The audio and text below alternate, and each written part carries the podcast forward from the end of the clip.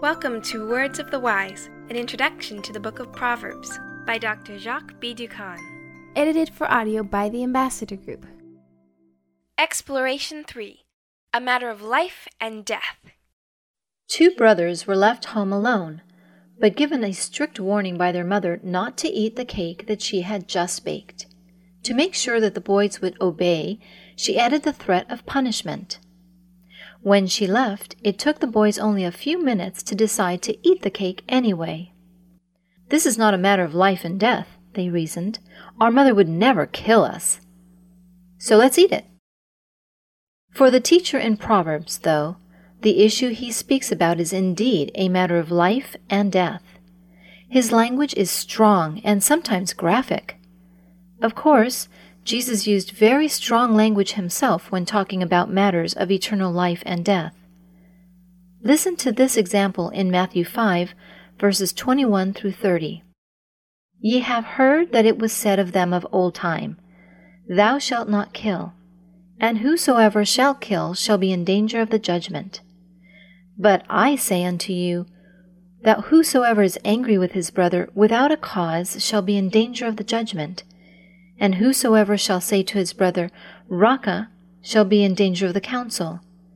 But whosoever shall say, Thou fool, shall be in the danger of hellfire.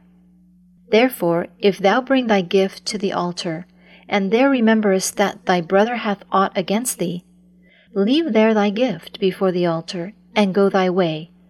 First be reconciled to thy brother, and then come and offer thy gift.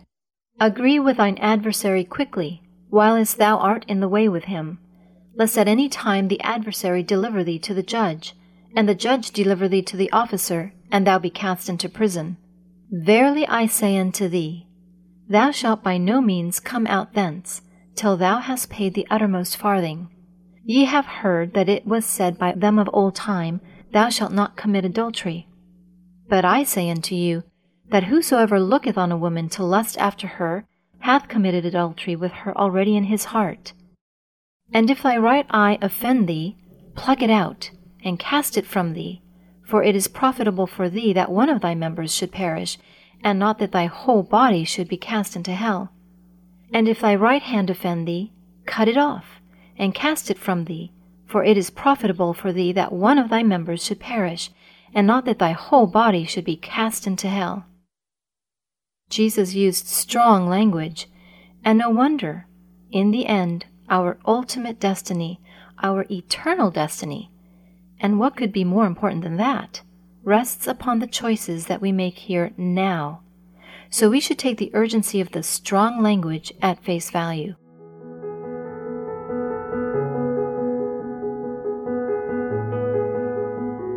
The Law in Our Life. Let me read two verses for you Proverbs 6, verse 21, and Proverbs 7, verse 3. Bind them continually upon thine heart, and tie them about thy neck. Verse 3 says, Bind them upon thy fingers, write them upon the table of thine heart. How do you understand the bodily images used in these texts regarding how we should relate to God's law? Binding or tying God's law to our heart our neck, and fingers. It's part of us, wherever we go. As we have already learned, in Proverbs, the heart represents the seat of emotions and thoughts. By telling us to bind the law upon our hearts, Proverbs 6, verse 21, the teacher means that we should always be in close connection with the law. There is no moment we may lose contact with the law, because the law is what defines sin according to Romans 7, verse 7. The teacher in the book of Proverbs also insists that this law should be even written on the tablets of the heart, Proverbs 7, verse 3, just as the Decalogue was written by God on the stone tablets, Exodus 24, verse 12.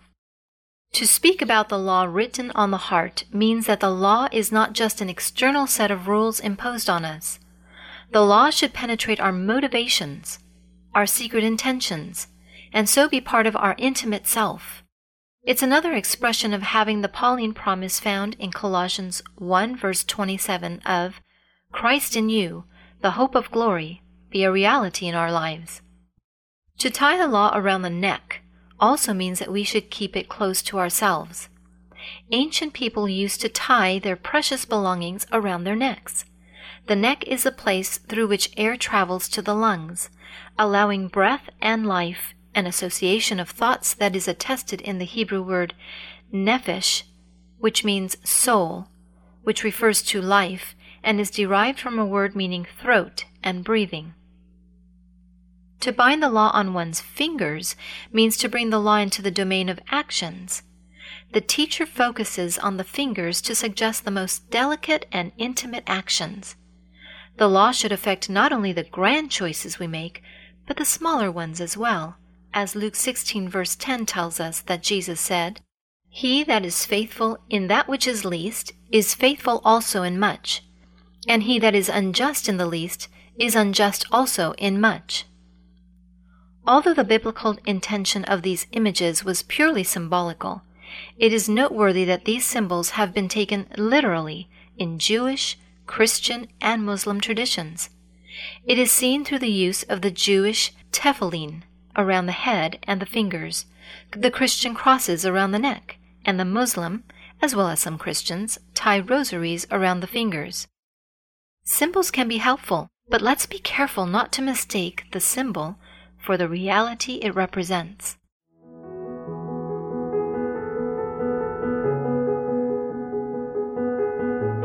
Lights and Life.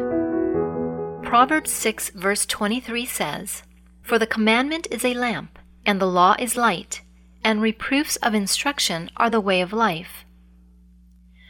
According to that verse, how is the law related to light? Could we say that the commandment, law, and reproofs reveal the way to live? In the Bible, the Word of God or His law has been compared to light. Psalms 119, verse 105 says, Your word is a lamp to my feet and a light to my path. In the Hebrew mind, there is a connection between the idea of law and of light. Just as the lamp illuminates the path where we walk, the law will help us stay on track. That is to say, when we face moral choices, it will help us to know what the right choice is, even if at times reason or personal expedience would tempt us to disregard the law. Here's a challenge for you. What examples can you find in the Bible of those who chose to follow God's law despite powerful reasons not to? Now that you have those examples in mind, let's go one step further. What can you learn from their obedience? In what cases, if any, did their choice to be faithful seem to be the wrong one, at least from a human perspective? We talked about Proverbs 6, verse 23, which again tells of the values of the law in your life. For the commandment is a lamp, and the law is light, and reproofs of instruction are the way of life. Let's add to that Proverbs 7, verse 2, which says, Keep my commandments and live, and my law as the apple of thine eye. Now, let's ask the same question Why is the law related to life? Would you agree that God's law helps us to really live? Since the fall of humankind, our hope for eternal life cannot be found in the law, but only through faith in Christ. However, having acknowledged that, we must also acknowledge that obedience to the law and the principles it represents continues to play a central part in the life of faith. Matthew chapter 19 verse 17 And he said unto him, Why callest thou me good? There is none good but one, that is, God. But if thou wilt enter into life, keep the commandments. Revelation 14, verse 12 Here is the patience of the saints. Here are they that keep the commandments of God and the faith of Jesus. We obey because, as the Lord said to Israel thousands of years ago, I am the Lord your God. The law of God is related to life, simply because of who God is, the source of our life. This principle represents true spirituality. In other words, we trust God and His promises for our present life, just as we trust His promises for eternal life. Jesus said, I am the light of the world. He who follows me shall not walk in darkness, but have the light of life. John chapter 8 verse 12, New King James Version. Friend, how have you experienced the reality of this promise in your daily walk with the Lord? Is it your secret? Or have you shared your experience?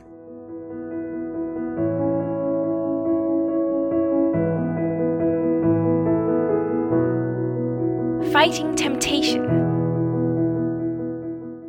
As we have heard, the author of Proverbs 6, verse 23, under the inspiration of the Holy Spirit, directly links light and life to God's law. In the next verse, he gives a solid example of how the law, as light and life, can offer us powerful spiritual protection. Listen to Proverbs chapter 6 verse 24. To keep thee from the evil woman, from the flattery of the tongue of a strange woman. What are we being warned about? Besides that, what is another subtle warning given? When a religious person is tempted, the greatest temptation is to find a religious reason to justify the iniquity. Using God to rationalize bad behavior is not only a terrible form of blasphemy, it's powerfully deceptive. After all, if someone thinks that God is with me, then what can we say in reply? This can happen even in cases of adultery. They might say, God has shown me that this man or woman is the one I should be with. If that's what they believe, who or what can trump what God has shown them? Notice, too, it's not just her physical beauty that lures him. She uses language, flattering words, to draw the victim into her trap.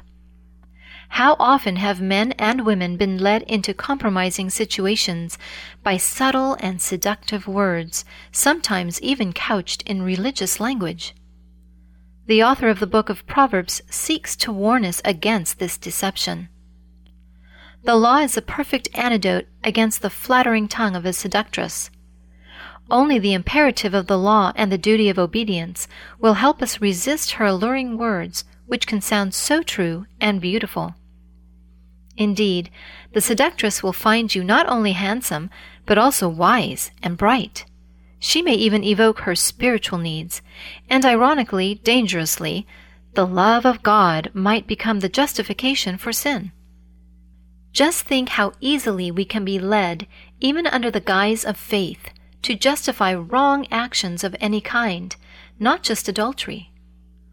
Why, then, is an absolute commitment to the law of God our only real protection against even our own minds and the tricks that they can play on us?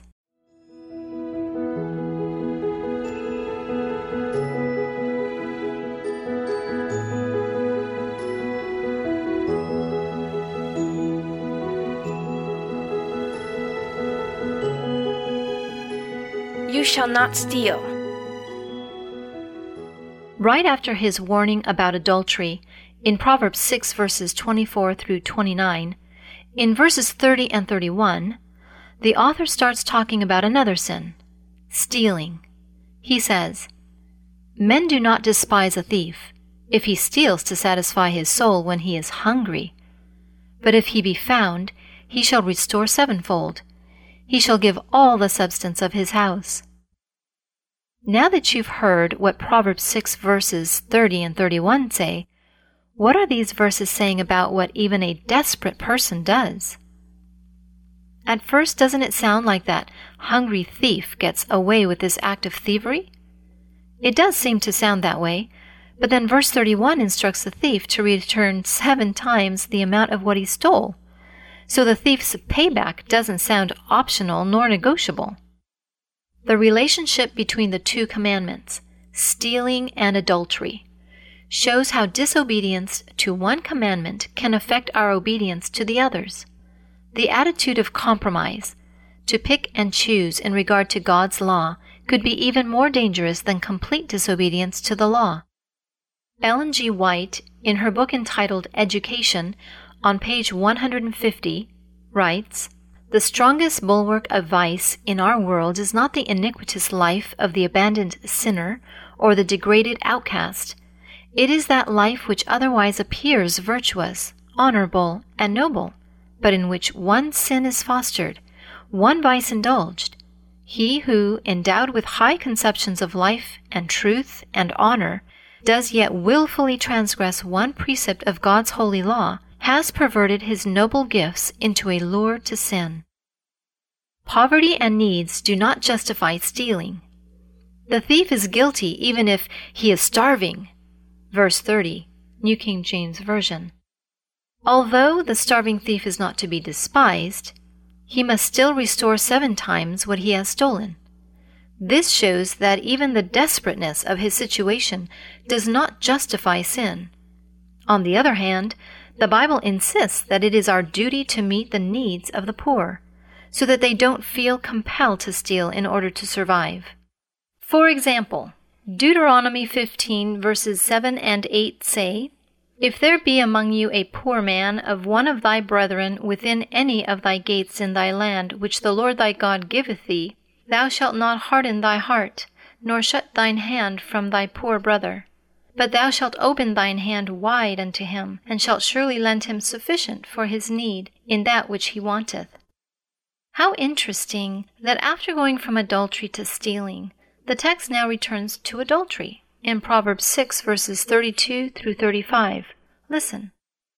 But whoso committeth adultery with a woman lacketh understanding. He that doeth it destroyeth his own soul. A wound and dishonor shall he get and his reproach shall not be wiped away. For jealousy is the rage of a man, therefore he will not spare in the day of vengeance. Neither will he rest content, though thou givest many gifts. The two sins are indeed somewhat similar. In both cases, someone is illicitly taking something that belongs to someone else. A crucial difference, however, between stealing and adultery lies in the fact that the former sin concerns only the loss of an object, while the latter deals with something much greater. In some cases, one can make restitution for stealing an object. In the cases of adultery, especially when children are involved, the damage can be much more severe than when stealing is involved. On page 308 in her book entitled Patriarchs and Prophets, Ellen G. White writes, Thou shalt not commit adultery. This commandment forbids not only acts of impurity, but sensual thoughts and desires, or any practice that tends to excite them. Christ, who taught the far reaching obligation of the law of God, declared the evil thought or look to be as truly sin as is the unlawful deed.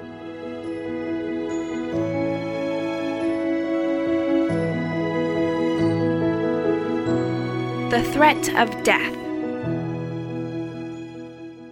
Most people don't think of death when they sin. They have other things on their minds, usually the immediate gratification and pleasure that they derive from their sin. It doesn't help, either, that popular culture often extols adultery and other iniquities. In contrast, the book of Proverbs places sin in the right perspective, a view echoed many years later by Paul in his letter to the Christians in Rome. The wages of sin is death. Romans 6, verse 23. Here's a question that our next verse will answer What makes the adulterer vulnerable to the threat of death? Let's discover the answer in Proverbs 7, verses 22 and 23, New King James Version.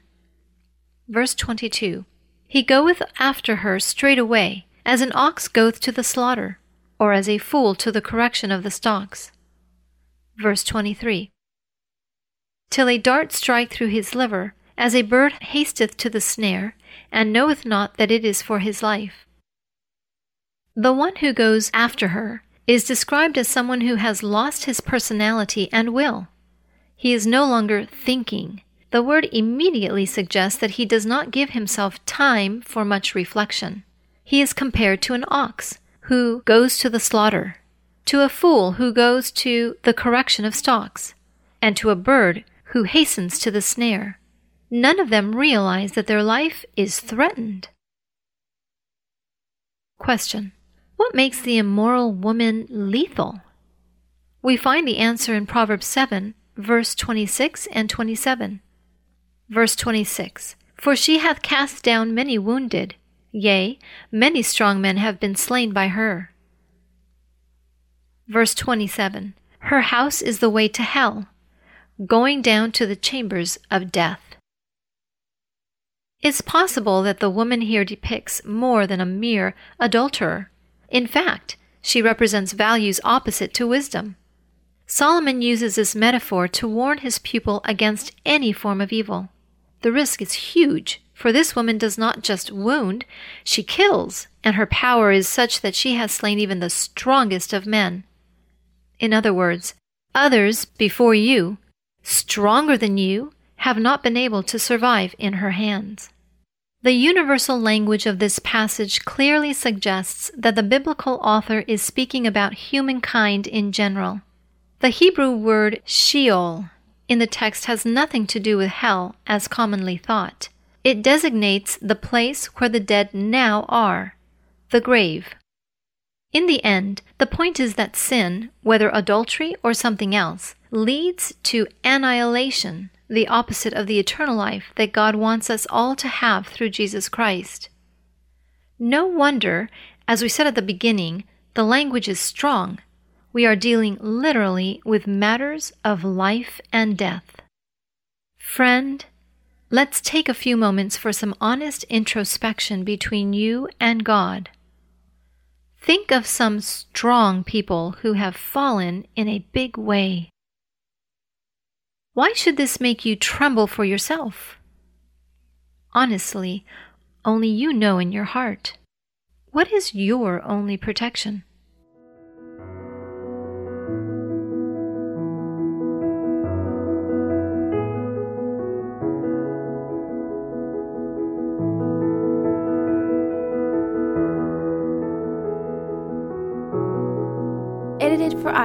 The Ambassador Group. Let's continue exploring.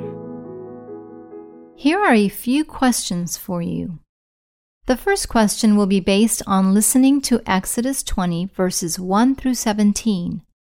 Contemplate what you are hearing, and then explain your answer to this question How are all the Ten Commandments related to each other? We find God's Ten Commandments in Exodus chapter 20, verses 1 through 17. And God spake all these words, saying, I am the Lord thy God, which have brought thee out of the land of Egypt, out of the house of bondage. Thou shalt have no other gods before me. Thou shalt not make unto thee any graven image, or any likeness of anything that is in heaven above, or that is in the earth beneath, or that is in the water under the earth. Thou shalt not bow down thyself to them, nor serve them.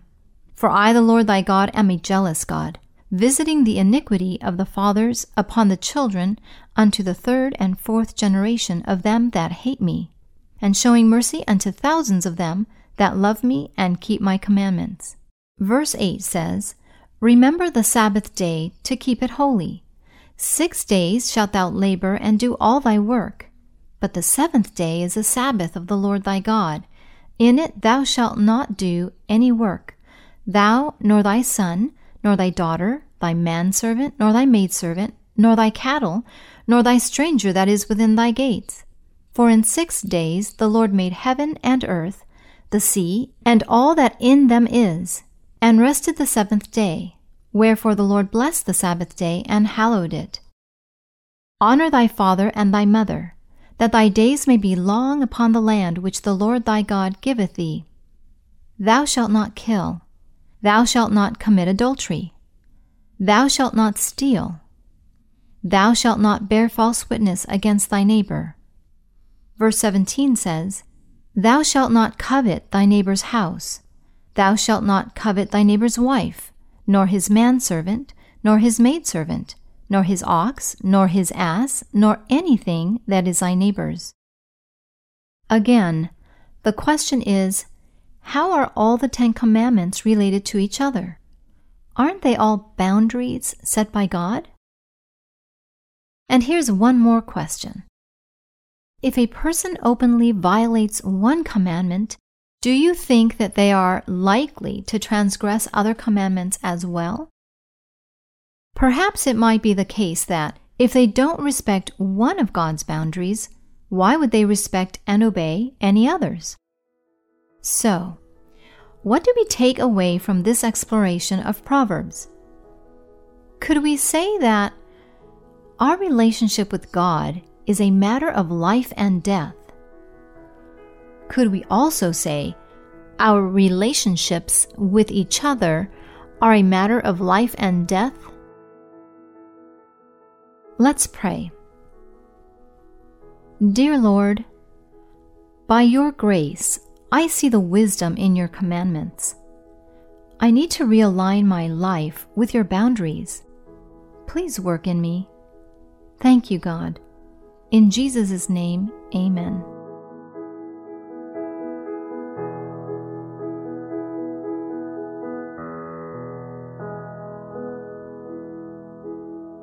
ambassadorgroup.org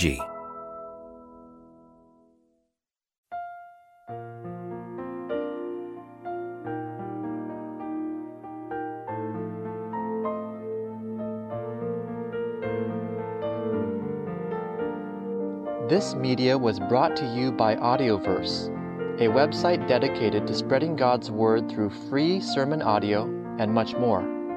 If you would like to know more about Audioverse, or if you would like to listen to more sermons, please visit www.audioverse.org.